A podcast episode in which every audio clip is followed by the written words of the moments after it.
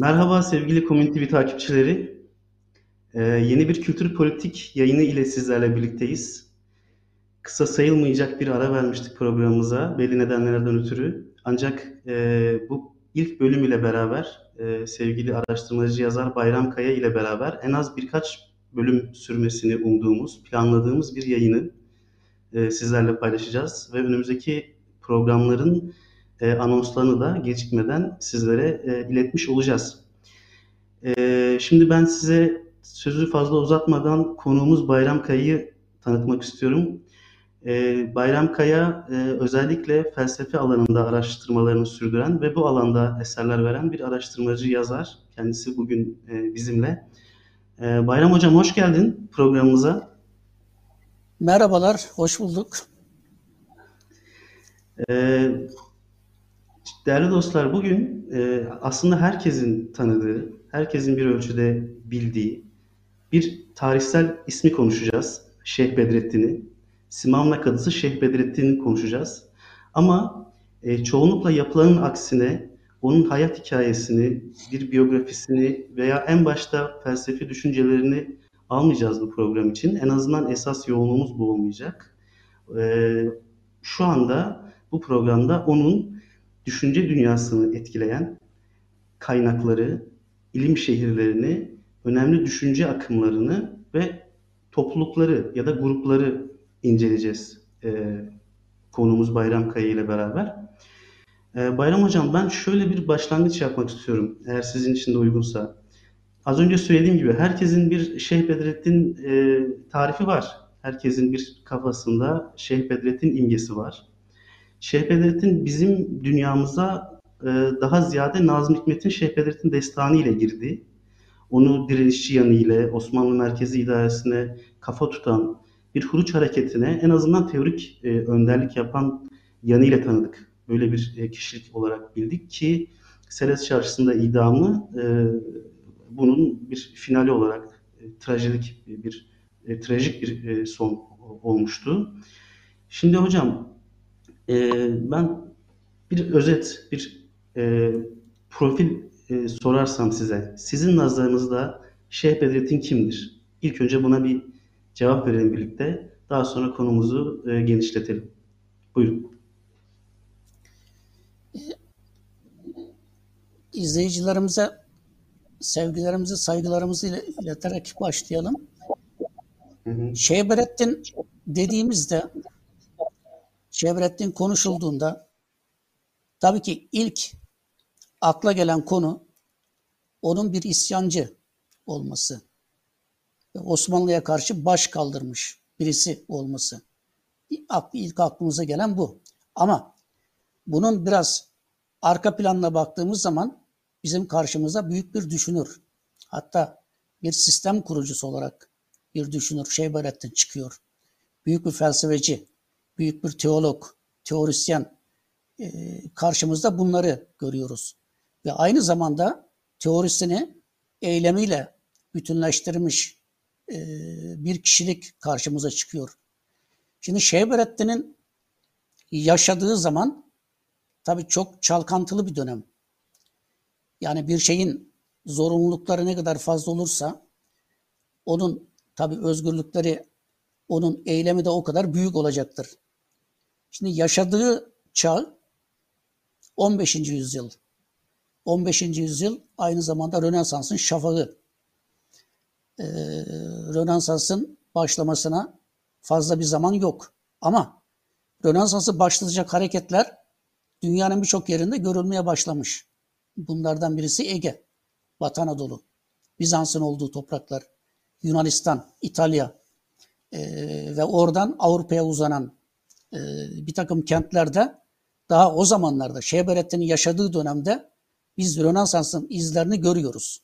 Yani insanlığın yeniden bir diriliş hareketi Rönesans.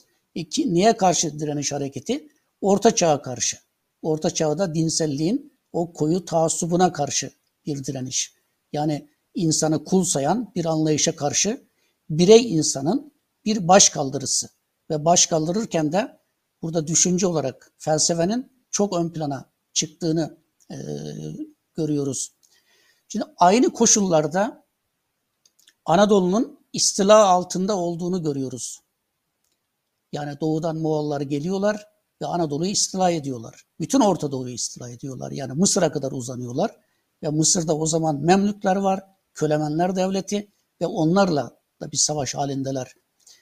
Ee, dünyanın böyle bir durumda Moğollar Orta Asya'ya kendi atlarını sürüyorlar. Çünkü savaş aracı olarak kullanıyorlar atları. Orta Asya'ya sürüp insanları kovalıyorlar. Bu kovalama sonucunda onların önünden kaçan Afganlar, e, Türkler, İranlılar, Kürtler, Ermeniler Anadolu'ya geliyorlar. Çoğunlukla Anadolu'ya geliyorlar. Onların bir kısmı Karadeniz'in kuzeyinden daha Avrupa'ya gidiyor. Bir kısmı Orta Doğu'ya, Halep civarına yöneliyor. Ama e, genel olarak nüfusun çoğunluğu Anadolu'ya geliyor ve Batı Anadolu'da birikiyor bu nüfus, bu göçmen. Ciddi bir göçmen sorunu oluşuyor 15. yüzyılda. Ve bunların bir kısmı Balkanlara geçiyor. Balkanlarda tabi o iş darlığı üzerinden ciddi bir nüfus yoğunlaşması var. Aynı zamanda bunun yaratmış olduğu sorunlar var. Ve aynı zamanda savaşın getirmiş olduğu ortamda ticaretin de sekteye uğradığını görüyoruz. İş hayatının sekteye uğradığını görüyoruz. Tarım alanlarının bozulduğunu görüyoruz. Ve istila altındaki Anadolu'dan Moğollar istedikleri her şeyi, Anadolu'nun bütün zenginliklerini yağmalayıp götürüyorlar.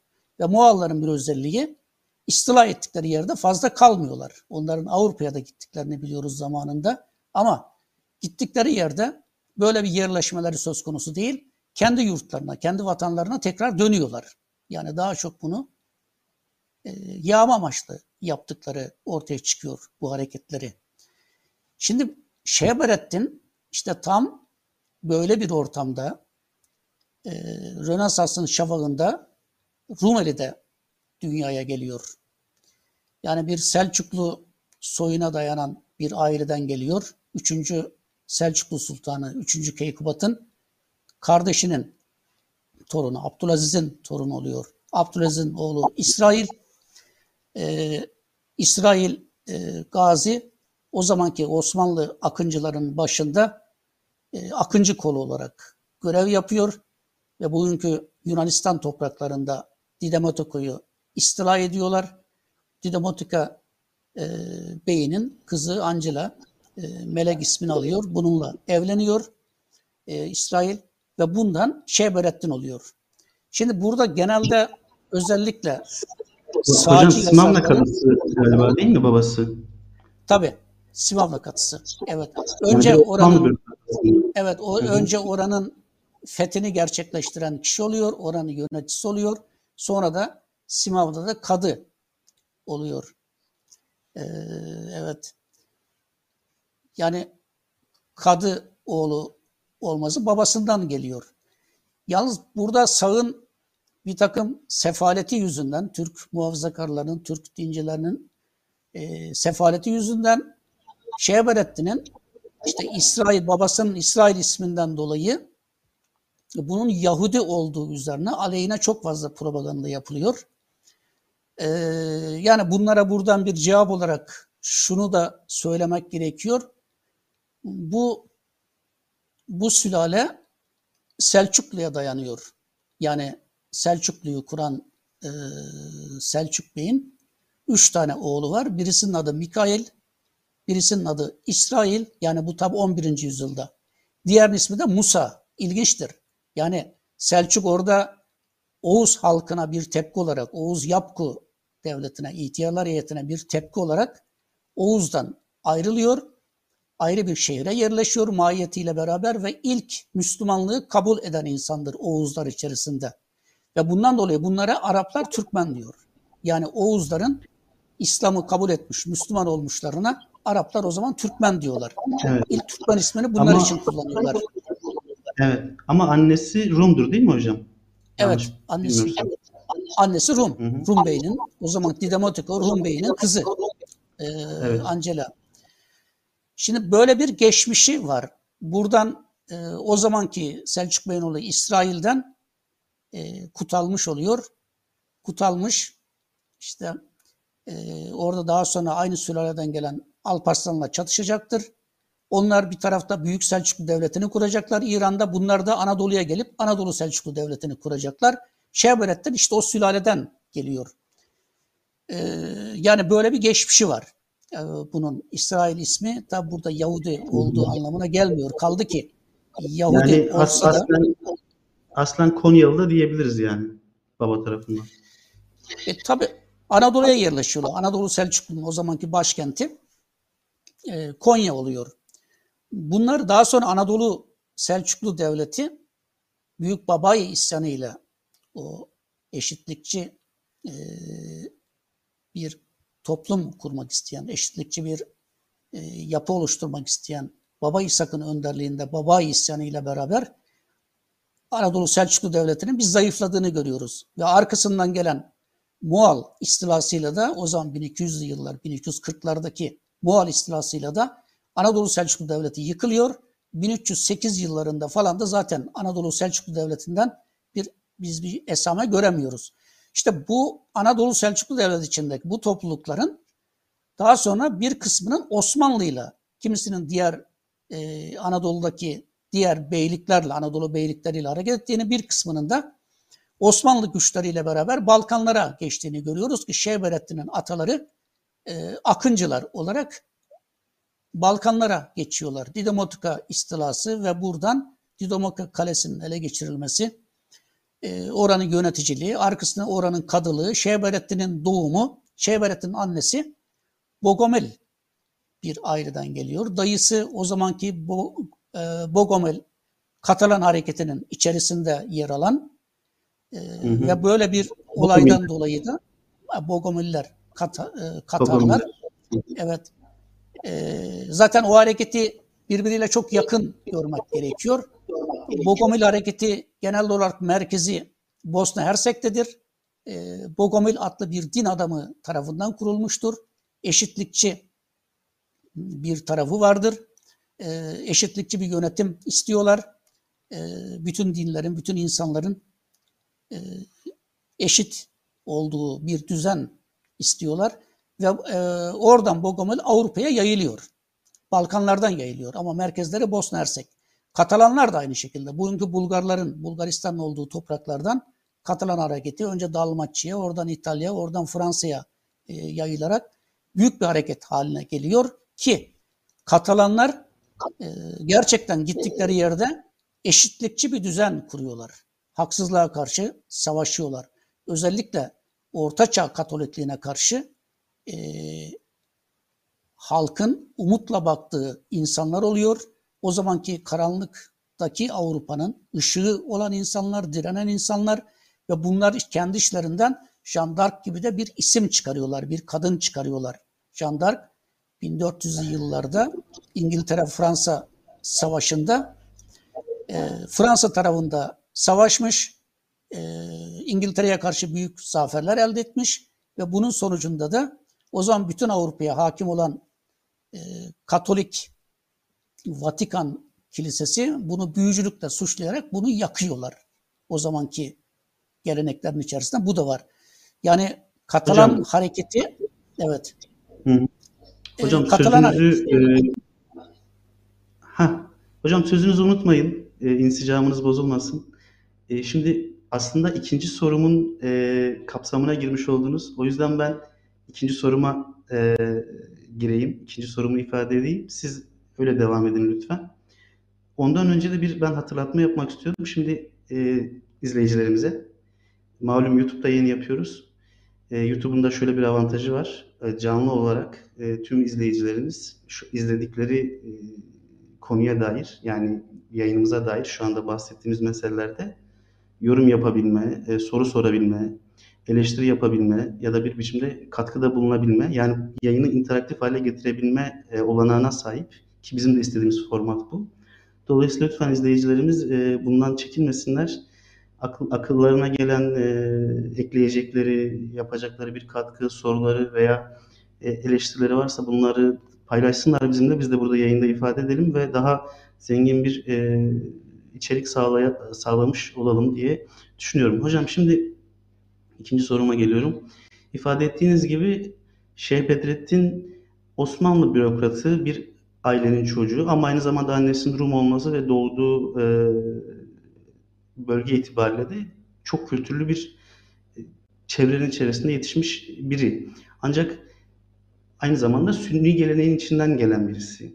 Şimdi onun sonuç olarak Serez'deki idamına neden olan o eşitlikçi görüşlerine kavuştuğu süreci hangi uğraklarda, kimlerle karşılaşmasıyla ve nasıl gerçekleşti, bu dönüşüm nasıl gerçekleşti diye sormak istiyorum. E, tabii bunu o coğrafyayı yani e, dönemin e, yakın Osmanlı coğrafyasını ya da İslam coğrafyasını belki demeliyiz ve onunla etkileşimde olan çünkü az önce örneğin Rönesans'ın şafağı dediniz mesela içinde ele alırsak biraz zor kapsamlı bir soru oldu farkındayım. Ee, nasıl değerlendirirsiniz? Yani düşünce kaynakları, önemli şehirler ve önemli kişilikler açısından Bedrettin'in etkilendiği, karşılaştığı, düşünce sistematiğini oluştururken e, esin kaynağı veya besin kaynağı e, olarak aldığı e, objektif şeyler nelerdi? Evet. Şimdi bir kere Şehberettin e, çok dinli, çok dilli bir ortamda, Balkanlarda e, yetişiyor. E, yani Rum bir aileden doğuyor. Annesi Rum. Rum nüfusun yoğun olduğu bir yerde. Haliyle annesinden ve yaşamış olduğu şartlardan Şehberettin çok şeyler öğreniyor. Onun böyle bir deneyim var. Babası bunun, babası aynı yıllarda kadı olduğunu görüyoruz. Önce yönetici durumunda orada, daha sonra kadı olduğunu görüyoruz. Simavna kadı, kadılığını yapıyor. Tabi Osmanlı o dönemde Selanik'e kadar ilerliyor. Yani artık o bölge tamamen Osmanlı'nın eline geçiyor. Ee, başkent Edirne oluyor. Ee, farklı Osmanlı da farklı bir duruma geçiyor aynı dönemde. Tabi Osmanlı bürokrasisi gelişiyor.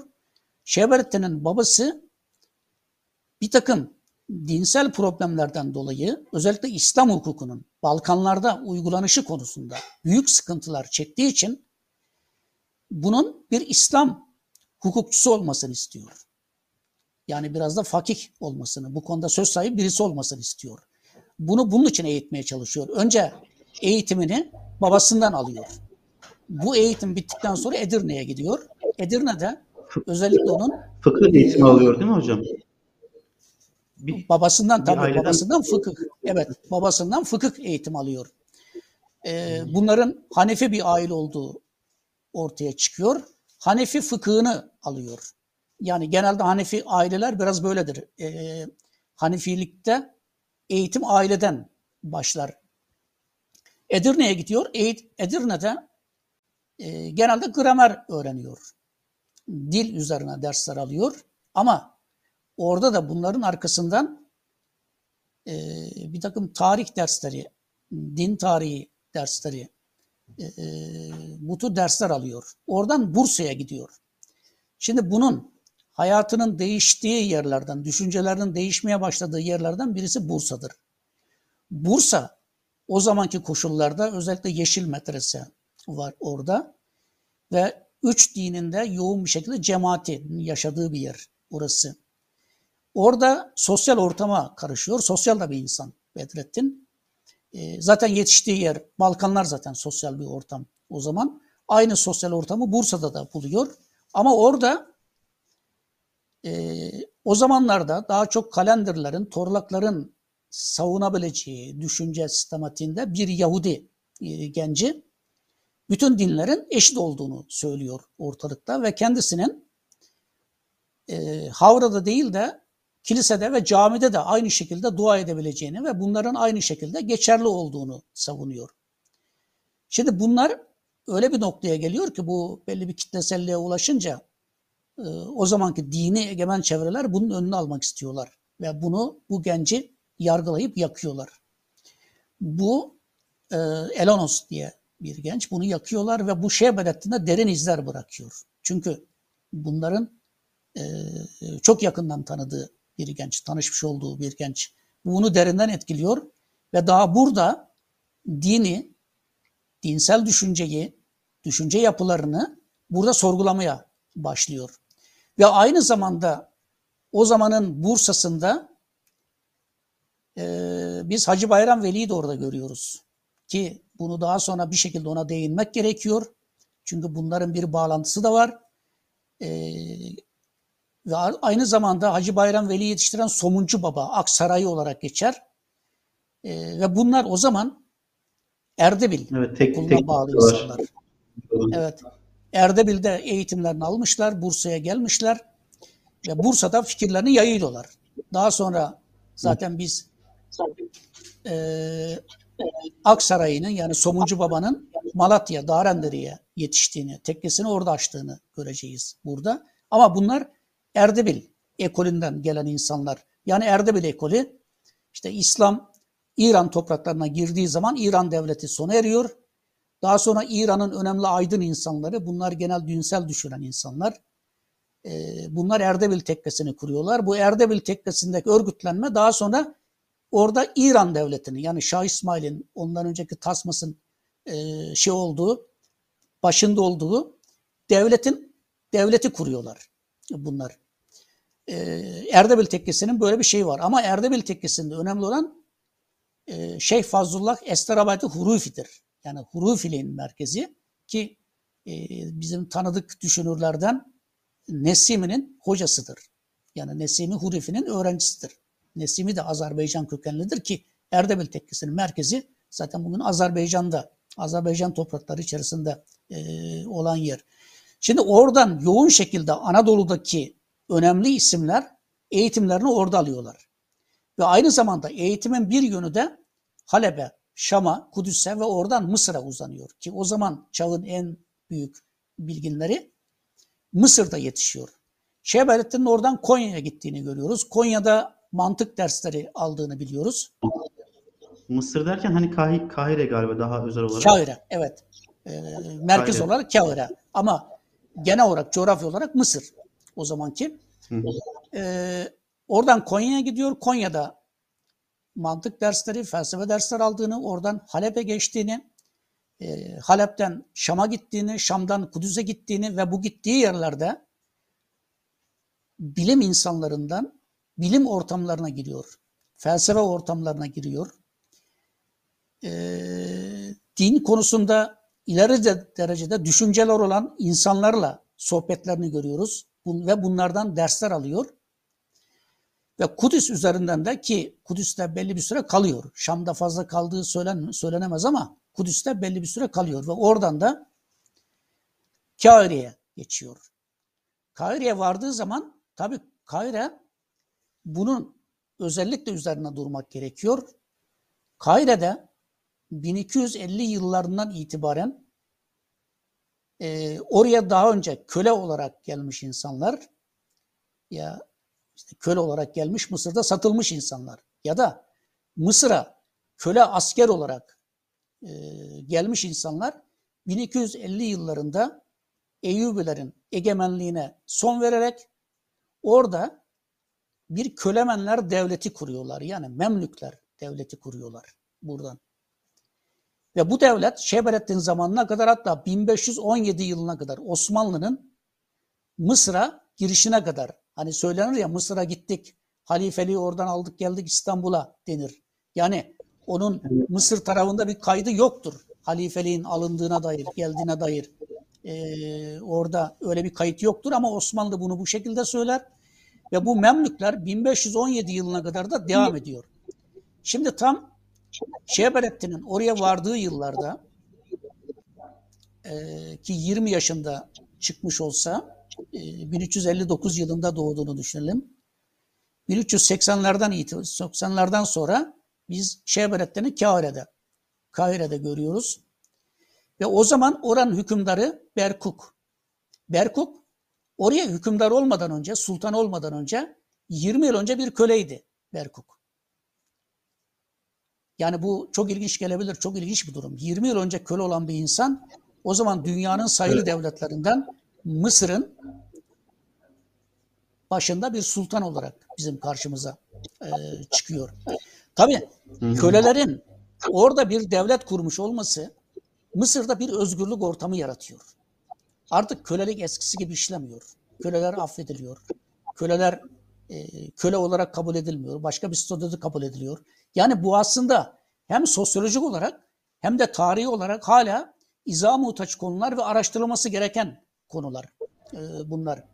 Ve bu özgür kölelerin yönetimi almış olması onların yaratmış olduğu özgür ortamda her türlü düşüncenin biz Mısır'da, Kahire özellikle Kahire'de e, başkentte boy verdiğini ve geliştiğini görüyoruz. İşte insanların o zaman burayı tercih etmeler nedeni bu. Sadece Osmanlı'dan, Anadolu'dan insanlar gitmiyor. Bizans'tan da insanlar giderek orada eğitim görüyorlar. Mesela onların birisi de Aten, Athena diye birisi. Platon, Platon diye birisidir. Yani eski Platon'un düşüncelerini savunan e, bir Bizanslı bir hukukçu. Ya o da gelişkin bir hukukçu. O da Ege'de yaşayan birisi. Tam da Şehberettin'in zamanında Ege'de yaşayan birisi ve eski Platon'un düşüncelerini savunan birisi. O da o zamanlarda yolu oradan geçiyor. Ve aynı zamanda biz Kahire'de İbn Haldun'u görüyoruz. İbn Haldun orada. Anadolu'dan Kaygus Saptal gitmiş. Kaygus Saptal orada. Aynı zamanda daha sonra Osmanlı'da barınamayan, Afyon'a sahip atalara sığınan Molla Fenari orada. Molla Fenari orada öğrencilik yapıyor. Ve en önemlisi de çağın en büyük filozoflarından e, Hüseyin Ahlati. Yani Bitlis Ahlat'tan Hüseyin Ahlati orada. E, onu görüyoruz. Hem de saray, şey, Berkuk'la Berkuk'un sarayında e, ayrılmayan onun bir yerde de e, çeşitli konuları tartıştığı bir insan ahlati o zaman. İşte bu koşullarda biz Şehberettin'i Mısır'da görüyoruz. Mısır'ın bu özgür ortamından bu sonuna kadar yararlanıyor. Ve açıkçası burada uzun kalmasının tek nedeni de buradaki özgür düşünce ortamıdır. Ee, bütün düşüncelerin orada boy vermiş olması. Hocam, evet. E, Bedrettin'in ahlatiyle tanıştıktan sonra ahlatin yanında e, kalıp e, ondan, onun ilminden diyelim e, faydalandıktan bir süre sonra eski düşüncelerinden vazgeçtiği, hatta o zamana kadar yazmış olduğu eserleri Nil Nehri'ne attığı veya yaktığı farklı şekillerde rivayet ediliyor, söylenir. Evet. Ee, yani Alati'nin, Şeyh Bedrettin'in düşünce dünyası üzerinde bu kadar e, belirleyici, bu kadar etkili olduğu zannediyorum doğru. Evet. Ee, yani bu o ortamı yani bunların yetişmiş olduğu ortamı e, çok iyi görmek gerekiyor. Bu ortamı anlamak gerekiyor. Yani kölelerin e, devleti ele geçirdikleri bir yerde bunların ama nispi olarak ama daha geniş bir şekilde bir özgürlük ortamı doğuyor. Bu ortamın getirdiği bir düşünce özgürlüğü var. E, ve burada Bedrettin gibi çok insanlar e, böyle kendi alanında, felsefe alanında veya müsbet bilimlerde gelişmiş çok insan var. Şehberettin daha çok e, daha soyut alanlarda, dinsel alanlarda, felsefe alanında, mantık alanında ders alıyor Şehberettin. Çünkü o bir amaçla geldi. Fıkıh öğrenmek istiyor. İyi bir fıkıhçı olmak, iyi bir hukukçu olmak istiyor. Ve gerçekten oluyor da engin bilgisi olan, engin derinliği olan bir hukukçu durumuna geliyor. E, burada. Evet. Burada tabii burada hocam burada tabii saray, şeriat hukukundan bahsediyoruz değil mi? Yani e, farklı bir e, şey e, tabii. İslam hukukundan bahsediyoruz. Ona bir şekilde Hukuktan değinmek gerekiyor. Onun yazdığı kitaplardan bir şekilde onu anlatmak gerekiyor ve bunu geri hukuk e, bilgisini geliştiriyor. Yani fıkıh ilimini geliştiriyor kafasında. Ama daha sonra bu tartışmalarda elde etmiş olduğu bir takım payelerden dolayı Berkuk'un Mısır Sultanı bunu sarayına davet ediyor. Ve sarayında ahlatiyle karşılaşıyor. Ve e, Berkuk bundan oğlu Ferece ders vermesini istiyor. Bu kabul ediyor. Ders vermeye başlıyor. Ama bu dönemde Berkuk'un e, ahlatiyi e, Meryem Şebrettin'de Cazibe adlı iki köle kadınla evlendiriyor. Evet. Bunların evlenmesine aracılık yapıyor. Ee, Ve Şebrettin e, ahlakıyla e, Etiyopya eski ismiyle Habeşistan. Aslında Habeşistanlı bir köle. Ya evet. Bu konuda Cazibe. çok evet evet Hı-hı. çok çok fazla şeyler var. Bunların Kıpti olduğu söyleniyor ama ağırlıkta tabii Habeş oldukları söyleniyor. oldukları Bunlar. sanki. Evet. Hı hı. Evet. Habeşistanlı olduğu söyleniyor. Şimdi Ahlati ile tanıştıktan sonra Ahlati'den tasavvufu öğreniyor.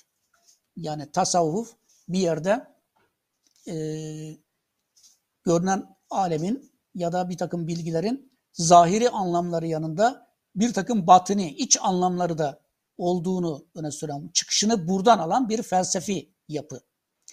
E, bunu öğrendikten sonra, burada derinleştikten sonra Şehbelettin'in fikirleri değişiyor. Özellikle Ahlati'nin eşi Meryem'in de bu konuda derin bir tasavvuf, mutasavvuf olduğu ortaya çıkıyor.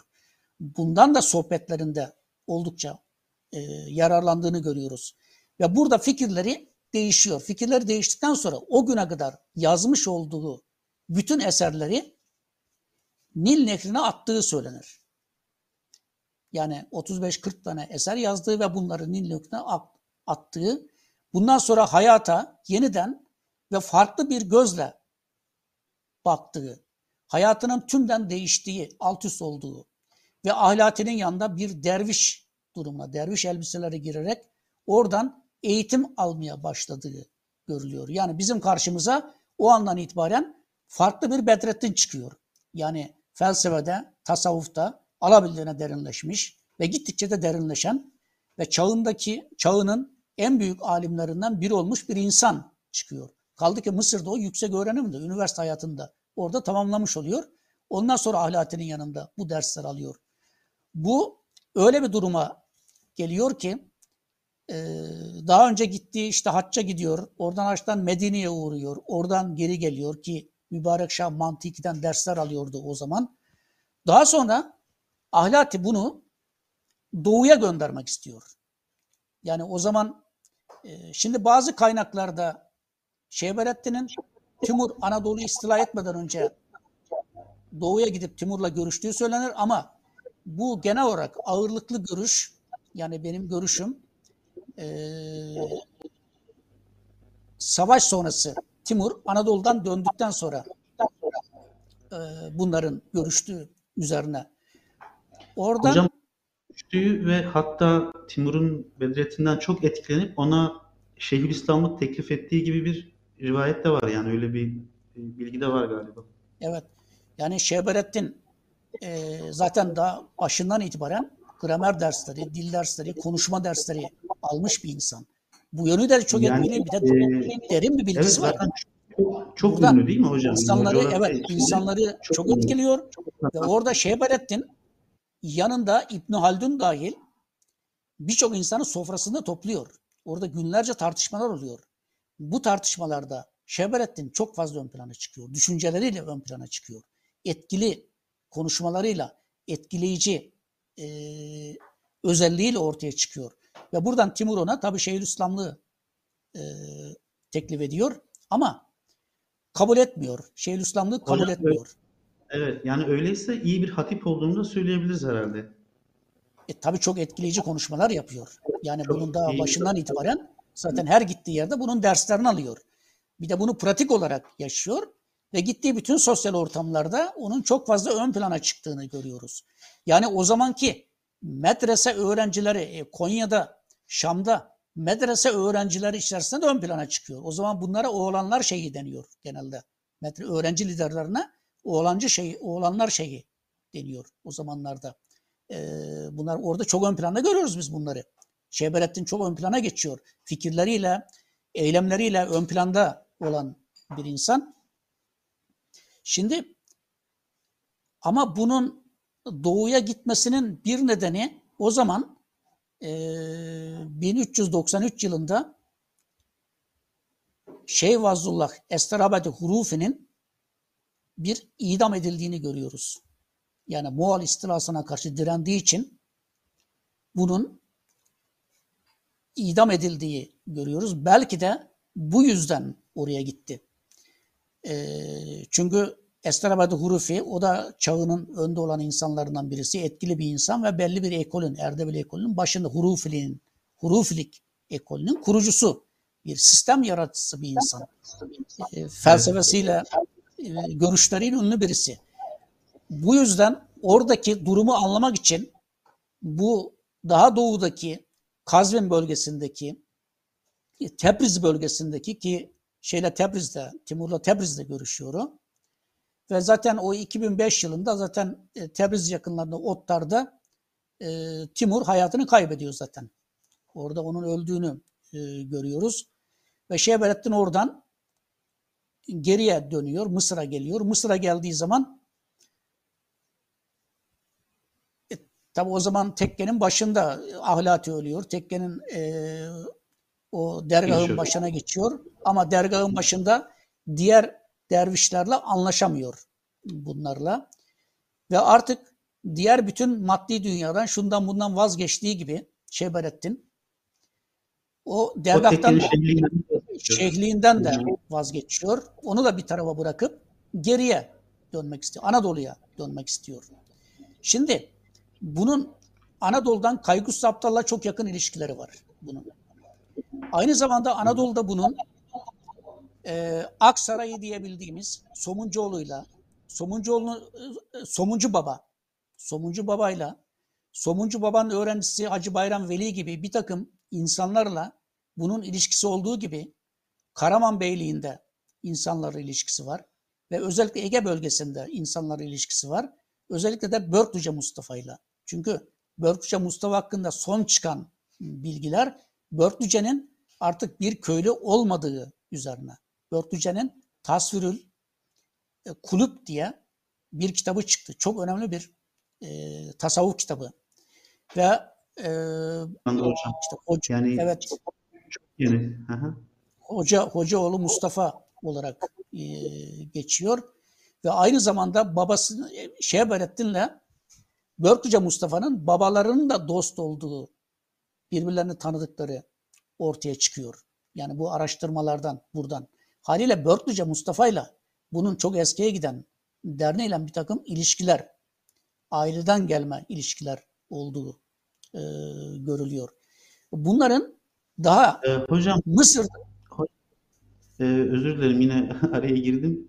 Biraz böyle daha hani şey yapmak açısından e, şimdi Börklüce Mustafa'nın diğer bir ismiyle artık bir isyan lideri haline geldiği e, durumda Dede Sultan olarak anılan kişinin e, çoğu kaynakta aslında kaynak demeyelim de yani kaynaklara dair bunun açıdan çok fazla gözlemim yok açıkçası ama e, mesela Erol Toy'un Azap Ortaklarında ya da e, Radyo Bende Halimce Bedrettin'iminde Bedrettin'de Azap yani Osmanlı ordusunda bir köylü olarak katılmış bir asker e, biçiminde ele alınır.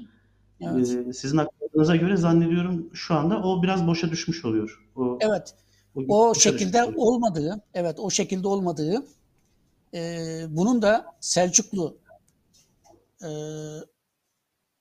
bürokrasisinden geldiği, yani ailesinin en azından Selçuklu bürokratlarından birisi olduğu, babasının kadı olduğu e, ortaya çıkıyor bunun da. Böyle bir geçmişi olduğu ortaya çıkıyor. Burada demek istediğim daha Şehberettin Mısır'dayken Anadolu'ya bir takım ilişkilerin olduğunu görüyoruz. Özellikle bunu Kaygısız Aptal üzerinden e, sağlamış da olabilir. Çünkü Kaygısız Aptal'ın da Mısır'da bir tekkesi var. E, gittiği hemen her yerde birer tekkesi var, dergahı var. Böyle bir insandan söz ediyoruz o zamanlarda. E, buradan yola çıkıyor. Yine gittiği yollardan geri geliyor. Yani Kudüs, Şam üzerinden Halep'e geliyor. Ve Halep'te o zamanlarda Nesimi ile görüşmemiş olması mümkün değil. Ama Nesimi gerçekten orada mıydı o zaman? Çünkü Nesimi 1418 yılında Halep'te idam ediliyor Nesimi. Ee, yani orada yolları çakışıyor mu, çakışmıyor mu onu bilemiyoruz. Ama oradan geçerek birçok coğrafyaya uğrayarak oradan Konya'ya geldiğini ve Konya'ya gelmeden önce de Somuncu Baba'ya uğradığını da biliyoruz. Çünkü Aksaray'ı olarak geçen bu kişi Anadolu'da çok etkili bir isim o zaman. Çok fazla öğrencisi var e, bunların. E, oradan Karaman Beyliği'ne geldiğini, orada görüşmeler yaptığı, orada günlerce kaldığı, Konya'da günlerce kaldığı, hatta bir yıl kaldığı söylenir. Orada dersler verdiği, orada çevreden gelen insanlarla konuştuğu ve ondan sonra da Ege'ye yöneldiği söylenir. Yani Ege'ye geldiği zaman da Tire'ye geliyor. Yani şimdi onun Şebelettin'in babasının İsrail'in e, tam da bu Menderes Vadisi'nde Efes Selçuklu olaylarında bir tımar toprağı olduğu da söylenir. Ama bu kayıtlarda bunu böyle söylüyorlar ama bu kayıtlarda böyle bir şeye rastlamadım ben. Haliyle babasının da Ege ile bir bağının olduğu söylenir. Böyle de bir e, fikir vardır. Böyle de bir fikir ortaya atıyorlar ama bunun belgeleri var mı bunu bilmiyorum. Ben böyle bir belgeyle karşılaşmadım. Buradan Tire'ye geliyor. Tabii Tire'de Börtlıca Mustafa ile görüşüyor. Bunların görüşmeleri günlerce sürüyor buradan. Ee, oradan Sakız Adası'na geçiyor. İzmir'e gidiyor. O zaman e, tabii bu bölge olduğu gibi Moğolların istilası altında Moğollar çekilmiş ama İzmir'in başına mesela işte Aydın oğullarından Cüneyt'i bırakmışlar. İzmir'i o yönetiyor. İzmir daha sonra Cenevizlerin, daha önce Cenevizlerin elindeydi. Cenevizlerin elinden alıyorlar. Orayı yağmalıyorlar ve e, Aydınoğlu Cüneyt'e bırakıyorlar e, orayı. Cüneyt'le görüşüyor. Oradan Sakız Adası'na gidiyor. Şimdi Sakız Adası çok ilginç. Yani daha doğrusu bu Ege'deki bizim 12 adalar olarak bildiğimiz bu adaların çok da ilginç bir yönü var. Gizemli bir yönü var. Yani bilinmedik yönleriyle gizemli anlamında söylüyorum ben bunu. Sakız, Sisam, yani orada aslında 40 tane ada var. Ama niye 12 ada diyorlar? Ee, evet çok yani fazla o adalar var. topluluğu evet çok fazla da var orada. En az 28-30 tane belki 40 tane de var ama 12 adalar olarak geçiyor. Şimdi burada geçmişte kurulan eşitlikçi düzenler var burada. Zaten Şehbelettin oraya geldiği yıllarda Mora'da aynı zamanda Mısır'da eğitimini almış, Filistin'le oralarda çok uzun süre kalmış, Kudüs'te çok uzun süre kalmış. Platan diye birisi var. Büyük bir hukukçu o da. Ve Mora'da, Mora adasında Bizans kralıyla görüşüp Bizans kralına şunu söylüyor. Yani biz diyor Hristiyanlığı bırakalım. Pagan dinine dönelim. Platon'un düşüncelerine görelim, dönelim. Ve devleti diyorlar, devleti e, filozoflar yönetsin. Yani aydın insanlar yönetsin. Böyle bir sisteme geçelim diye bunun bir önerisi var o zaman. Böyle bir ideal devlet anlayışı var. Bu olaylara sağdan bir bakış açısı. Yani bir yerde egemen sınıfların, egemen sınıflar için ideal bir devlet öneriyor bu. Aristokrasi için ideal bir devlet öneriyor. Yani geçmişte Platon'un yaptığı gibi. Platon da milattan önce 4. 5. yüzyıl pardon 4. 5. yüzyılda aşağı yukarı böyle ideal bir devlet önermişti. Filozofların yönettiği bir devlet önermişti. Oradan etkileniyor. Yani geçmiş Platon'dan, Eflatun'dan etkilenerek böyle bir düşünce ileri sürüyor. Bu şey Berettin'in zamanında oluyor. Yani e, Sakız Hocam, Adası'na çok uzak. Evet. Hocam Çok akışınız bozulmasın. Hocam akışınız Ee, bozulmasın. Bir yerde bir virgül koyun. Ben çünkü e, izleyicilerden gelen sorular var. Onları sormak istiyorum size. E, ne yapalım? Şimdi sorayım mı yoksa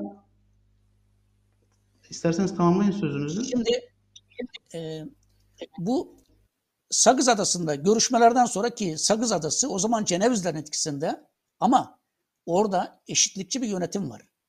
Yani Hristiyan halkın yaşadığı bir yer ama eşitlikçi bir yönetim var. Bunu aslında buna e, bir takım işte rızayla yönetilmiş yerler olarak geçer.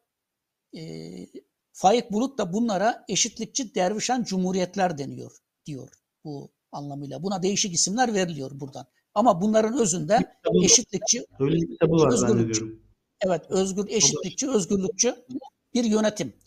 Daha sonra Şeyberettin'in buradan Kütahya'ya geçtiği, Kütahya'da Torlaklarla, Torlak Kemal'le görüştüğü, Torlaklarla görüşme yaptığı, bunun da günlerce sürdüğü, oradan Bitinya bölgesine geçerek, Hocam bölgesinden de torlaklar, hocam torlaklar çok ilginç bir grup. Fiziksel özellikleriyle Evet. de ilginç bir grup. Onu birkaç cümleyle açabilir misiniz? Şimdi Torlaklar bu Anadolu'da kalenderler vardır. Kalenderlerin de aynı özelliği vardır. Özel giysiler giyerler. Ee, başlarında hiç saç yoktur, bıyık yoktur. Üzerine kıl bulundurmazlar. Bunu bir saygı ifadesi olarak görürler. Yani tamamen eşitlikçi insanlardır. Ama birbirlerine karşı ve insanlara karşı büyük bir saygı içindedirler ve kalenderler çok sevilirler. Çünkü dilleri tatlı insanlardır. Bunların daha Ege'deki e, isimleri Torlaklar oluyor. Torlaklar da aynı. Başlarında hiçbir saç bulundurmazlar. Üzerlerinde hiçbir kıl bulamazsın bunların. Ve insanlarla gayet çok iyi ilişkiler kurarlar. Gayet e, sevimli insanlardır. Ve aynı Bunlar, zamanda bunlar dervişler yani değil mi hocam? Bunlar e, bir derviş topluluğu yani. Dervişler tabii bunlar. onlardan bahsediyoruz. Evet. Kalenderler dediğimiz zaman kalenderi dergahından yani bunların birçok yerleri var. Bunların özellikle Hristiyanlarla, kalenderlerin Hristiyanlarla, e, Hristiyan toplumlarla çok yakın ilişkileri var bunlarla. E, aynı zamanda Torlaklar da böyle. Torlakların da Hristiyan toplumla, içinde yaşadıkları bütün toplumlarla çok iyi ilişkileri var e, bunların. Bunların dergahları var. Bunlar bir topluluk ve ciddi bir topluluktan söz ediyoruz. Şimdi genelde Anadolu'da pek bilinmez ama 14. 15. 16. yüzyılda kalenderi hareketi, Haydar hareketi çok güçlü hareketlerdir. Yani Bektaş hareketinden çok daha güçlü hareketlerdir bunlar. Bunlar Anadolu'daki o e, Osmanlı Devleti Anadolu'da egemenliğini pekiştirdikçe merkezi askeri bir devlet haline geldikçe bunların üzerinde büyük katliamlar yapmıştır. Yani bunlar bu şekilde baskı altında, zulüm altında, katliam altında bunların biz yok edildiğini yoksa bunların Anadolu'da sayılarının çok olduğu hemen her yerde, her bölgede bunların olduğunu görüyoruz. Ki e, Aptal Musa hareketi önemli bir harekettir. Yani bunlarla bağı vardır onun. E, ve çok güçlü bir harekettir aynı zamanda. Yani bu tür hareketlerin Anadolu'da zamanında bir ağırlığı var. Ama Osmanlı merkezi ve askeri bir devlet haline, bürokratik bir devlet haline geldikçe merkezi gücünü arttırdıkça bunları yok etmiştir. Yani böyle bir durumla biz karşı karşıyayız burada. Ve Ege'de Torlakların yaşadığı coğrafyada aslında keşke e, Ege'de böyle bir arkeolojik şey yapabilsek, geriye doğru gidebilsek. Mesela e, Aydın oğulları var orada. Onun üzerinde Germiyan oğulları var. Oradan Kare, Karesi Beyliği var. Onun yanında işte tam Menderes Ovası'nda verimli yerde Aydın oğulları var. Aydın Beyliği var. Daha Muğla tarafına doğru Menteşeler var. Ve bunlardan önce de orada Bizans'ın etkinliği var. Cenevizlerin, Venediklerin etkinliği var. Ve bunlardan önce o coğrafyada Roma var. Roma döneminde eşitlikçi isyanlar var orada. Evet. Mesela Zilo, Zilopisler var. Zaten bu coğrafyada çok yoğun var. Evet hocam. O az önce bahsettiğiniz coğrafyada zaten çok yoğun Rum nüfusu da var. Evet. Evet. Zaten 12 adalar demem. 12 adaların böyle gizemli bir yönü. e, Oraya İsna Aşeriye denir aslında. Oranın ismi İsna Aşeriye'dir. Yani 12 imamlar için söylenen sözü 12 adalar için e, öyle gizemli bir isim var oranın.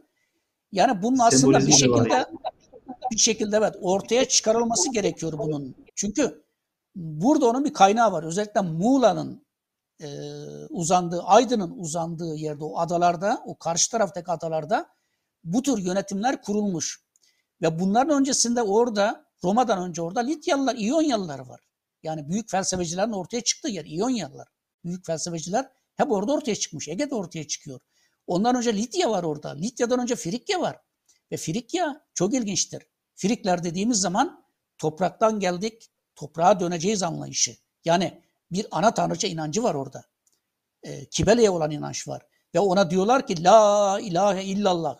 Yani en büyük ilah, en büyük ilahe. E, ya Frikler bu yönüyle çok zengin ve Friklerin yaşadığı yerler işte o topraklar. E, Menderes'in boyları, oradan Afyon, oradan Eskişehir, e, Kapadokya'ya kadar bunları götürebiliriz. Ankara'ya kadar götürebiliriz. O bölgede kurulmuş bir devlet ve ana tanrıça inancının olduğu bir yer ki bunlar daha sonra doğudan gelen Perslerin baskısı altında yıkılıyor o devletler. Ana ve haliyle ana tanrıça inancı da o zaman yıkılıyor. Bunun öncesine gittiğin zaman, Friklerden öncesine gittiğin zaman bizim karşımıza orada Arzava toplulukları, Hitit toplulukları yani daha e, Torosların batı e, Batı Torosların kuzey yamaçlarında Arzava var. Çok ilginç bir ülkedir orası. Oradan Hititler var, Hattiler var ve ondan önce gittiğinde Luviler var orada. Yani bugün Alevi inancıyla özdeşleştirilen Luvilerden söz ediyorum. Haliyle bu coğrafya bu yönüyle gizemli bir yer. Yani birçok şey izaha muhtaç, birçok şeyin ortaya çıkarılması gerekiyor. İşte e, Torlak Kemallerin hareketi böyle bir coğrafyada başlıyor. Torlak Kemaller Oraya çok sayıda göçmen gelmiş. Göçmen, yığınsal bir göçmen var. Göçmen sorunu var. Moğollardan kaçan insanların oluşturduğu. Ve aynı zamanda Osmanlı toprak sistemi var. Osmanlı oralara veya beylikler kendi egemenliklerine devam ettirmek için insanlara toprakları iddia olarak vermişler. Zemaat olarak vermişler. Tımar olarak vermişler. Yani bugün Bursa'nın olduğu yerlerden İzmir'e kadar o topraklar tımar dağıtılmış. Şunlar bunlar olarak dağıtılmış. Bunlar belli aristokratlara, belli egemen sınıflara dağıtılmış. Oysa biz Anadolu'dan biliyoruz ki Anadolu topraklarında ilkel komünal dönemden kalma bir anlayış vardır. Yani bütün topraklar halkın ortak mülküdür. Herkes oradan ihtiyacını alabilir ormandan. Herkes oradan hayvanını otlatabilir. Yani otlaklar, bütün otlaklar orada halkın ortak mülküdür. Bu anlayış vardır Anadolu'da. Ama daha o zamanlarda beylerin Anadolu'yu özel kişilere dağıttıklarını görüyoruz. Tıpkı 1980'den sonra Özal'ın bütün arazileri insanlara özel mülk olarak vermesi, satması gibi. Bugün de öyle. Yani halkın mal olan, halkın ortak mülk olan topraklar maalesef bugün Anadolu'da çok çok azalmış durumda. Ta o zamandan beri bunlar parçalanıyor. 500 yıl, 600 yıldır yiyorlar, içiyorlar ama bitiremediler. Yani böyle bir toprak sistemi var burada ve Torlak Kemal işte o zaman insanlara, herkese bir çift öküzle sürebileceği kadar topraklar dağıtıyor. Yani onların e, sistemi bu. Ve buradan Babinger diye bir, Frans Babinger diye bir insan var. Bu e, Şeberettin'in düşünceler üzerine eserler yazıyor. Şeberettin'i büyük bir sosyalist bir kişilik olarak görüyor. Sosyalizmin öncülerinden birisi olarak görüyor. Bir Alman bu e, yazar. Orada Börklüce Mustafa'yı da en iyi anlatanlardan, o döneme en iyi anlatan yazarlardan birisi odur. Yani e, onun hatta şuraya notlarını almıştım ben ama sanırım notlara bakamayacağız. E, söylediği şu. Bir soru var. İsterseniz ben oraya bağlayayım. Yani bu soruyla başlayayım. Belki cevabı vermiş olursunuz siz de ya da belki başka cevaplar da vermiş olabilirsiniz. Zaten süremiz daralıyor açıkçası. E, toparlama yoluna da gidelim. Şimdi hocam, e, evet bir izleyicimiz diyor ki Şeyh en iyi anlatan e, kaynak e, veya kitap önerebilir mi? Konuda önerileri var mı Bayram Hocam? Buna öncelikle cevap alalım isterseniz sonra ben devam edeyim. Ya Frans e, Babinger'in bu makalesini önerebilirim. Nurcan Arda var. Son dönemlerde çıkmış kitap var. Ve bir de İzmir'de e, Börküce Mustafa Sempozyumu yapıldı. Oraya sunulan bildirilere ulaşabilirse e, zengin bir kaynağa ulaşmış olur dinleyicimiz. E, çünkü ben de o sempozyumun notlarından e, o zamanlarda yararlanmıştım. Onların bir şekilde internette şurada burada bulunabileceğini düşünüyorum ya da kitap haline getirilmiş şekli de olabilir. Onların orada çok yararlı sunumlar vardı. Tabi zararlı şeyler de var. Yani hiç ilgisiz bir takım düşüncelerle de karşılaşabiliyorsun.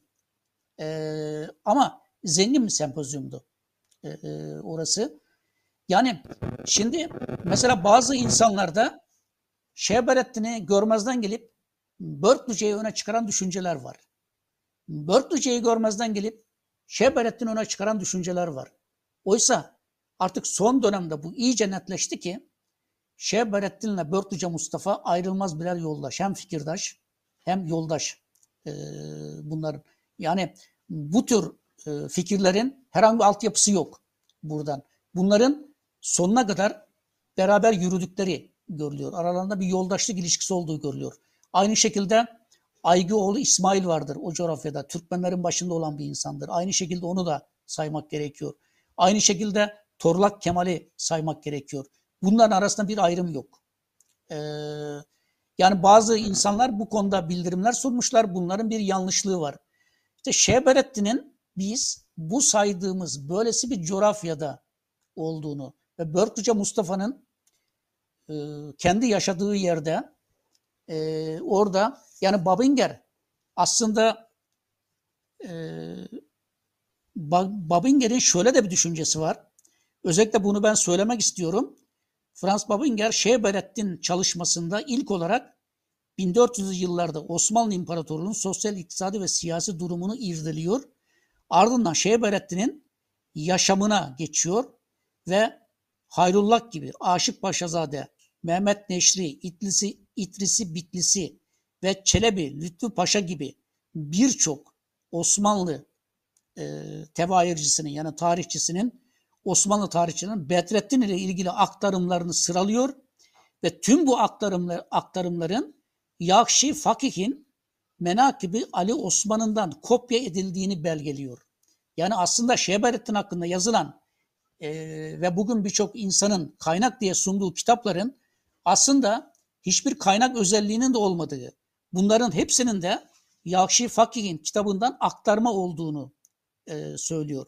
Yakşi Fakih kim? Yakşi Fakih tam da o e, e, başkaldırı ortamında, tam da Osmanlı'nın o coğrafyaya girip katliamlar yaptığı bir dönemde Osmanlı tarihini yazan insan. Yani babası e, Osmanlı sultanlarından Oran'ın imamlığını yapıyor. Oran e, 1365 yılına kadar falan e, sultan oluyor orada. Bu Yakşi Fakih'in babası o zaman onunla o şeyden geliyor. Osmanlı önde gelenlerinden birisi ve bu da orada ondan sonraki Osmanlı tarihini yazıyor. Yani o dönemi en iyi aydınlatan e, yazar olarak Yakşi Fakih'in Menakibi Ali Osman'ı gösteriyor Babinger bize. E, Babinger buna bir halk hareketi ve bir devrim olduğunu söylüyor. Ve devrimin oraya bir takım kanunlar koyduğunu söylüyor. Yani aslında Börklüce olayı, Börklüce Mustafa olayı, Börklüce Mustafa'nın eyleminin, Bedrettin'in eyleminin öyle hafife alınacak bir eylem olmadığını ve araştırmalar derinleştikçe e, bunun bir takım özellikleri olduğunu, bir takım özellikleriyle o zaman da yer edindiğini, en azından 3-5 yıl o topraklarda ama en azından o topraklarda yaşadığını görüyoruz. Örneğin Babinger'e göre e, Karaburun'da kolektif yaşama, kolektif yaşamda e, işte bir takım rollerin olduğunu söylüyor. Örneğin ortak üretim ve ortak tüketim yani bir sosyalleşme olduğunu söylüyor. Toprağın eşit paylaşımı olduğunu yani orada bir toprak devriminin yapıldığını söylüyor.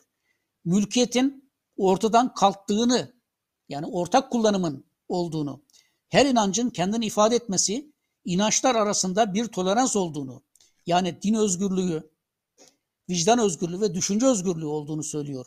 Ayrıca bu program ortak ve değerleri savunabilecek askeri bir güce ihtiyaç vardı ve orada bunların da askeri bir gücü olduğunu, yani Bedrettin Hareketi'nin Ege'de askeri bir gücü olduğunu söylüyor ee, burada. Ve aynı zamanda o döneme Hocam ilişkin... Evet hocam. Evet. Ee, kesmek istemiyorum kusura bakmayın. Süremizin sonuna geldik aslında. Dilerseniz sözlerinizi tamamlayın. Ben seyircilerden gelen birkaç şey var. Onları da ifade edeyim. Zaten Dukas'ın konuşmaya devam edeceğiz. Sonraki evet, Dukas'ın bir sözü var. yönleri- Dukas o günlerde İonya körfezi ağzında bulunan dağın civarında ve Sagız Adası'nın Satılaryon adlı yerinde yani Karaburun'da kendi kendine yaşayan bir köylü meydana çıktı. Bu zat Türklere fakirliği e, tedris etti. Kadınlardan başka her şeyin yani yiyecek çift ve tarlaların insanlar arasında müşterek olması akidesine telkin ediyor. Ben senin evine kendi evim gibi, sen de benim evime kendi evin gibi girip çıkarsın. Kadınlar müstesnadır diyordu. Bu telkinler ile bütün cahil halkı iptal ederek kendi tarafına çekiyordu. Hilekarlıkla Hristiyanlar ile de dostane münasebetler kurmaya çalışıyordu. Bu hususta başka bir telkinde daha bulunuyordu. Ve diyordu ki Türklerden herhangi bir kimse Hristiyanlar arasında talep ehli olmadığını söylerse kafirdir. Bu tarikatın müritleri bir Hristiyana et, tesadüf ettikleri vakit buna karşı dost muamelesi yaptıkları gibi kendisine Allah'ın meleği gibi hürmet ediyorlardı. Yani tam da Orta Çağ döneminde din savaşlarının, mezhep savaşlarının alabildiğine boyutlandığı bir ortamda Börklüce Mustafa bunu yaratıyor. Yani bir Müslümanın bir Hristiyana melek gibi bakmasını sağlıyor. Yani bu devrim boyutlu bir devrim. Bu halk hareketi boyutlu bir halk hareketi. Bunun bu tarafını görmek gerekiyor. Şimdi burada şeyi bitirip özellikle bir noktaya değinmek gerekiyor. Şehberettin'in felsefesi ve aynı felsefeyi biz e, Tasvirül Kulüp'te yani Börkçe Mustafa'nın kitabında da görüyoruz. Bedrettin'in varidatında görüyoruz. Şimdi burada şöyle bir felsefe var. Şimdi egemen din anlayış ne söylüyor? Egemen din anlayış Tanrı'nın ötelerin ötesinde bir yerde Allah'ın bu evrenin dışında, bu evrene dışrak ötelerin ötesinde bir varlık olduğunu söylüyor. Egemen, egemen din anlayışı bu bize. Ve insanlar avucunu açıp dua ederken de ötelerin ötesinde bir Allah'a dua ediyorlar. Yani ontolojik olarak yani bu dini egemen çevreler e, ki bu Osmanlı döneminde Ebu Suatlarla başlayan bir e, anlayıştır bu. Ontolojik olarak Tanrı'nın bu evrene dışrak olduğunu, bu evrenin dışında olduğunu ve epistemolojik olarak da Tanrı'nın bilinemeyeceğini söylüyor bunlar bu şekilde. Şeberettin bunun tam tersini iddia ediyor. Şeberettin bize şunu söylüyor. Ontolojik olarak Tanrı bu evrendedir. Yani e, ve aynı zamanda e, epistemolojik olarak da Tanrı bilinebilir. Zaten e, Şeberettin'in çıkış noktası zaten tam da burasıdır. Şeberettin der ki o bir ayete dayanır. Kur'an'daki bir ayete dayandırır kendini. Yani Tanrı der ki e, işte ayet de vardır. Nereye baksan onu görürsün. O her şeydir der. Ya da o sana şah damarından daha yakındır der. Buradan da tasavvuf olarak şu üretilir denir ki Tanrı bilinmek istendi, kendini göstermek istedi ve zuhur etti. Kendisini doğa olarak zuhur etti. Ve kendisini en sonunda doğa kendisini kaldıramadığı için kendini insan olarak zuhur etti. Ee, yani o açıklamaya göre ve burada Tanrı'nın her şey olduğu söylenir. Yani bu aslında e, mevcudu mutlak bir düşüncedir. Mevcudu mutlak diyorum burada. Yani buna vahdeti mevcut diyenler de var. Ama bu vahdeti vücut düşüncesi değil. Vahdeti, düşüt düşün, vahdeti vücut düşüncesi de buna yakındır. Ama ikisinin arasında fark var. Bunu görmek gerekiyor. Yani vahdeti vücut şudur. Bir elinizde bardak var. Bardağı atın, bardak kırılır, dağılır.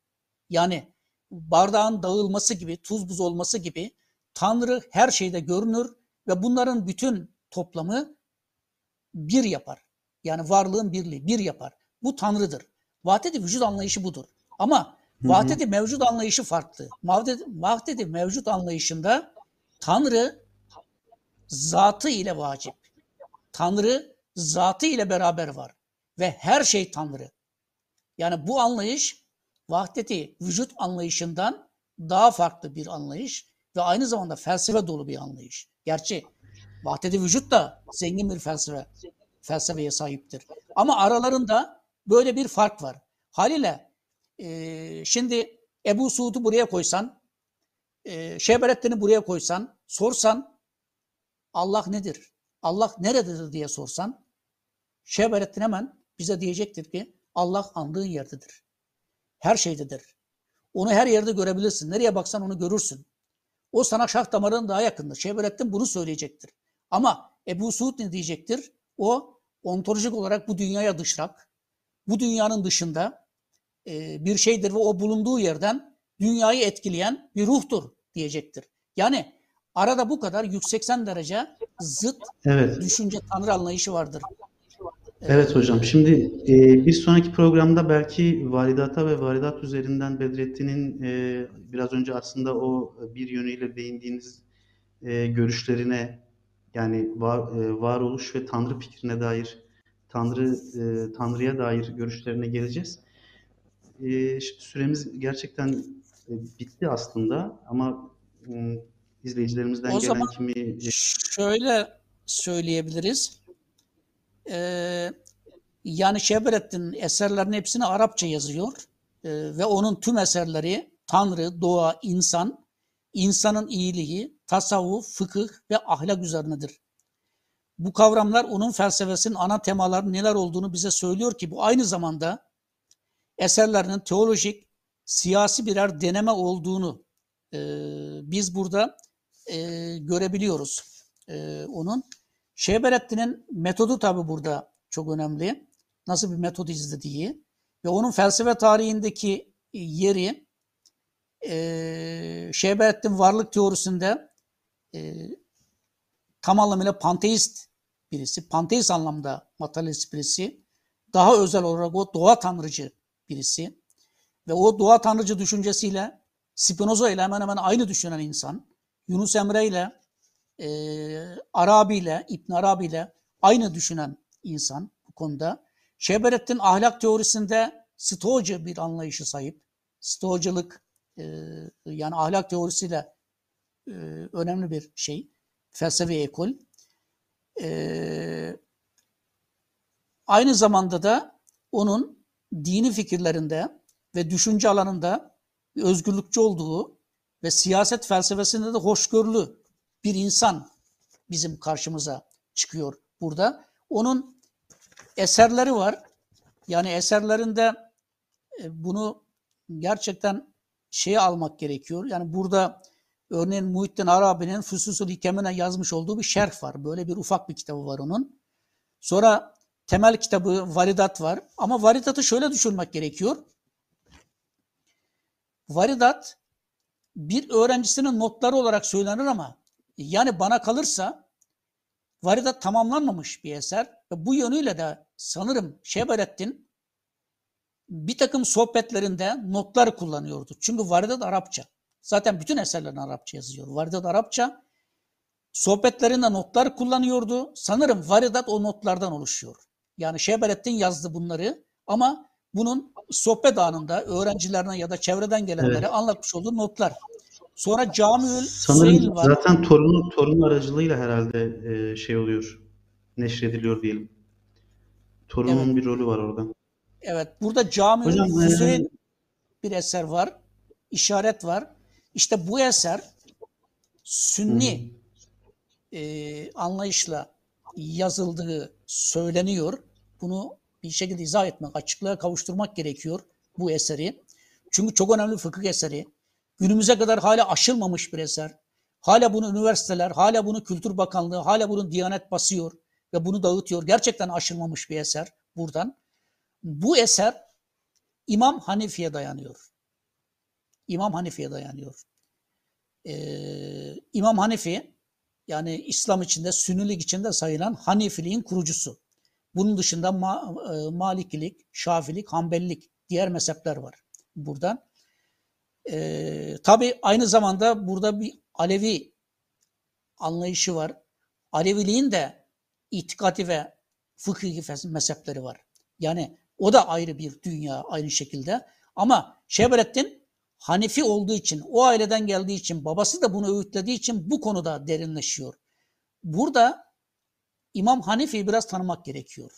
İmam Hanifi, yani zamanımız kalmadı, çok az değineceğim ama şunu anlatayım. Evet hocam lütfen e, İmam, e, toparlayalım evet. çünkü izleyicilerden de gelenler var. Evet. Bir iki soru cevap vermeniz evet. gerekecek. Çok sürenizi İmam, aşmak istemiyorum. İmam Hanifi şunu söylüyor. Eğer herhangi bir konuda İslam dininde yeni durumlar, yeni bilgiler ortaya çıkarsa ve bunun herhangi bir şekilde bir hadiste, bunun herhangi bir şekilde Kur'an'da bir yeri yoksa bunu kendi vicdanınıza göre, kendi kültürünüze ve kendi tarihinize göre karar verin diyor. Şimdi bu Şeberettin önünü açıyor. Bu dinde bir reformun aslında bir öncüsü görüşler. Şeberettin buradan yola çıkarak e, bu kitabı yazıyor ve aynı zamanda Hanefi, Hanefi'yi o zaman bir tartışmanın içine çekiyorlar. Yani diyorlar ki Kur'an gökten iki kapağı arasında kilitli bir şekilde mi indi? Yani Muhammed'in eline böyle mi indi? Yoksa Kur'an'ı Muhammed mi yazdı? Yani halkul Kur'an meselesi. Kur'an yaratıldı mı? Yoksa Kur'an gökten kilitli bir şekilde iki kapağı arasında indi mi? Şimdi Ebu Hanife bunu şöyle yanıtlıyor. Diyor ki Kur'an vahiy yoluyla indi. Vahiy kalbe doğuş demektir burada. Ee, Muhammed'in kalbine geldi. Muhammed bunu kendisi yazdı söylüyor. Ve bundan dolayı Ebu Hanife'yi işkenceye çekiyorlar ve adamı 1750 e, yıllarında işkencede öldürüyorlar. İmam Hanefi'nin böyle bir geçmişi var. Yani İmam Hanefi aslında kendi zamanında Ali taraftarlarıyla da politik olarak Ali taraflarıyla da hareket eden birisi ve aynı zamanda o düşüncelerinden dolayı aslında Sünni cenahta birisi değil. Ama Alevi cenahta da değil. Yani o orta yolcu, ehli rey diyen bir mezhep kuruyor aslında. Ama daha sonra öğrencileri baskı altında kendilerini sünnilik içinde ifade edince bu da böyle oluyor. Bunun için Hanefi'nin fikirleri bu noktada e, çok önemli ki e, gelecek bir programda bunun aslında felsefesine değinmek gerekiyor. Tamamdır hocam. Teşekkür ediyorum. Şimdi izleyicilerden gelenlere biraz bakalım istiyorum e, bu sırada. Bir izleyicimiz programın devamı olacak mı diye sormuş. Evet, başta cevap vermiştik aslında. Bu programın devamı olacak. E, Bayram Hoca'nın e, girizgahını yaptığı e, Tanrı düşüncesine ve e, onun da daha geniş e, arka planı açısından ifade etmek gerekirse aslında felsefesine yani Bedrettin'in felsefesine dair bir ikinci programı yapacağız. E, öyle gözüküyor. Evet. Ondan sonra hocam bir izleyicimiz Bedrettin'in karmatiklerden etkilendiğini e, söylemiş. Siz zaten bu minvalde bir şey söylediniz. Batınlardan etkilendiğini söylemiş. Siz zaten bu minvalde bir şey söylediniz. Ee, bir izleyicimiz eklemiş İzmir Karaburun'da yapılmıştı sempozyum demiş. Doğru. Bir soru Evet, var hocam. Ondan önce ondan önce e, sizin bu konuyla ilgili kitaplarınız var mı diye sorulmuş. Şimdi benim yanımda sizin bana hediye etme nezaketini gösterdiğiniz bir kitabınız var. Şöyle göstereyim. E, Felsefe Tarihi diye. E, 2018 Ceylan Yayınları'ndan çıkan Felsefe Tarihi isimli bir kitabınız var. Evet. Hmm. E, bunun dışında zaten bir, bir, bir ya da birkaç kitabınız daha var. Hı hı. Şu kitap var. Ee, Evet. aynı zamanda yine felsefe ile ilgili bir kitap var. Felsefi Düşüncenin Kısa Türk- Tarihi diye. Bu e, Türk felsefe tarihi var böyle bir kitap. Burada Şehbelettin'i anlatmıştım ben ama Hı. bunu genelde biz ceza, hapishanede yazdığımız bir kitap olduğu için e, oradaki sınırlı belgelerle yazılmış e, bir Hı hı. kitaptı. Orada Şehbelettin'i anlatmıştım. Tabii daha o zamanlardan Şehbelettin üzerine e, bir ilgi vardı. Bunların dışında Türkiye'nin modernleşmesi üzerine bir kitap vardı. Ben ama o kitabı bulamıyorum şimdi. Zaten bu kitabın ikisini ben sarafçılardan buldum. Yani kitaplar şu anda e, yok ama tekrar bastırmayı düşünüyorum. Peki hocam son bir soru. Bu soruyla beraber programımızı kapatalım. Ee, bir izleyicimiz demiş ki Bedrettin'de Buhara etkisi, Orta Asya etkisi var mı?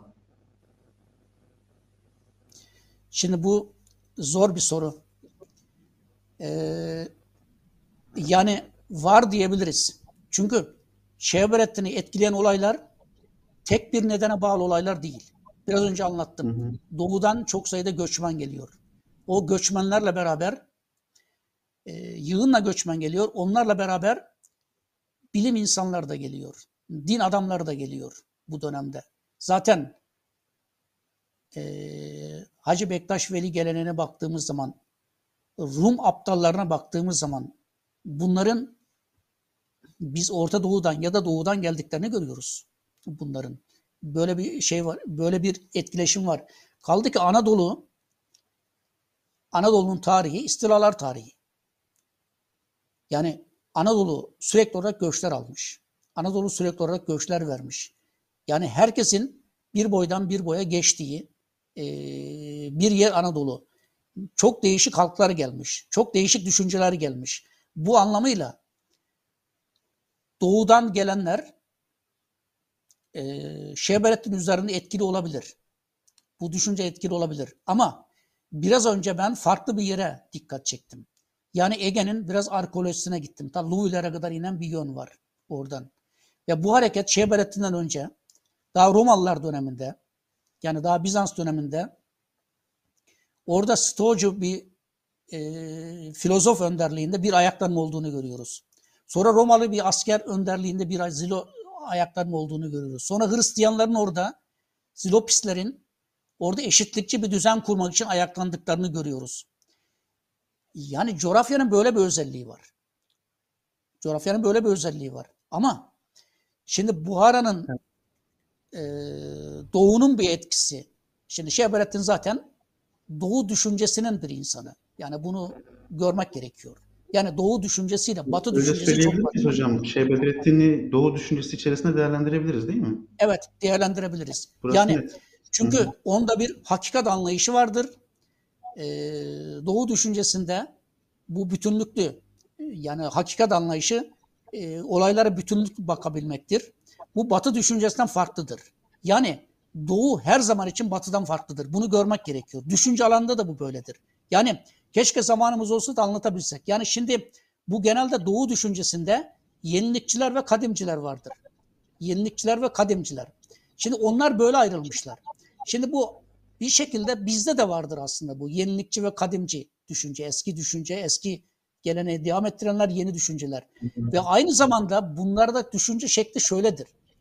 E, Hint düşüncesinde, Çin düşüncesinde, tabi modern öncesinden bahsediyorum ve Orta Doğu düşüncesinde, Anadolu düşüncesinde e, bir teamülen bakış vardır. Tefekkür, tefekkür anlayışı yani mistik anlayış vardır. Şimdi bu anlayış bir şekilde Şeberettin üzerinde var. Ama tam da Şeberettin böyle bir anlayıştan kurtulmaya çalışan bir insan. Yani farklı düşünmeye çalışan bir insan buradan. Yani herkesin düşündüğü noktadan, herkesin e, o şekilde düşündüğü bir noktadan bu farklı bir noktaya gelmeye çalışan bir insan ki bunu önümüzdeki o diğer sohbette bunu söyleyebiliriz. Çünkü zaten hı hı. İslam düşüncesi tıkanmış, Doğu düşüncesi tıkanmış, Bizans düşüncesi tıkanmış. Yani Bedrettin tam bu tıkanıklığın içinde doğuyor ve bunun ön açıcılarından birisi oluyor o aslında düşünce alanında. E bunu nerede açacaksın? Bunu felsefede açacaksın. Yani felsefe ne? O zamanın felsefesi ne? Teoloji. E batı'da da öyle. Batı'da din adamları teoloji yapıyorlar. Yani felsefe yapıyorlar ama teoloji yapıyorlar buradan.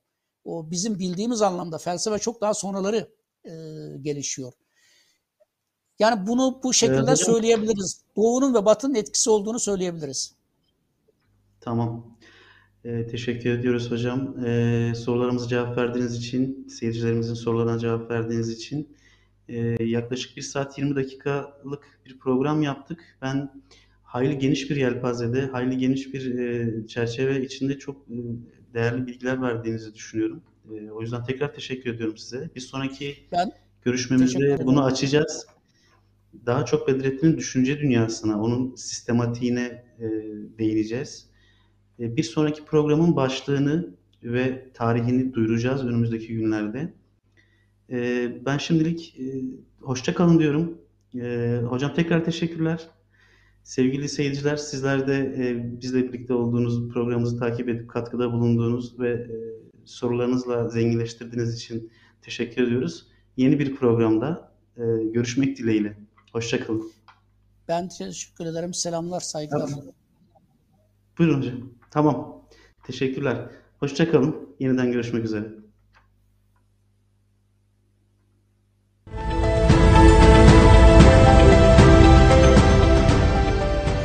Emeğin ve Özgürlüğün Sesi Komün TV yayın kalitesini arttırarak siz değerli takipçilerine daha nitelikli içerikler sunabilmek için 30 Ocak 2022'den itibaren sadece YouTube kanalı üzerinden yayın hayatına devam edecek. Güncel programları kaçırmamak ve gelişmelerden haberdar olmak için Komün TV YouTube kanalına abone olmayı ve bildirimleri açmayı unutmayın.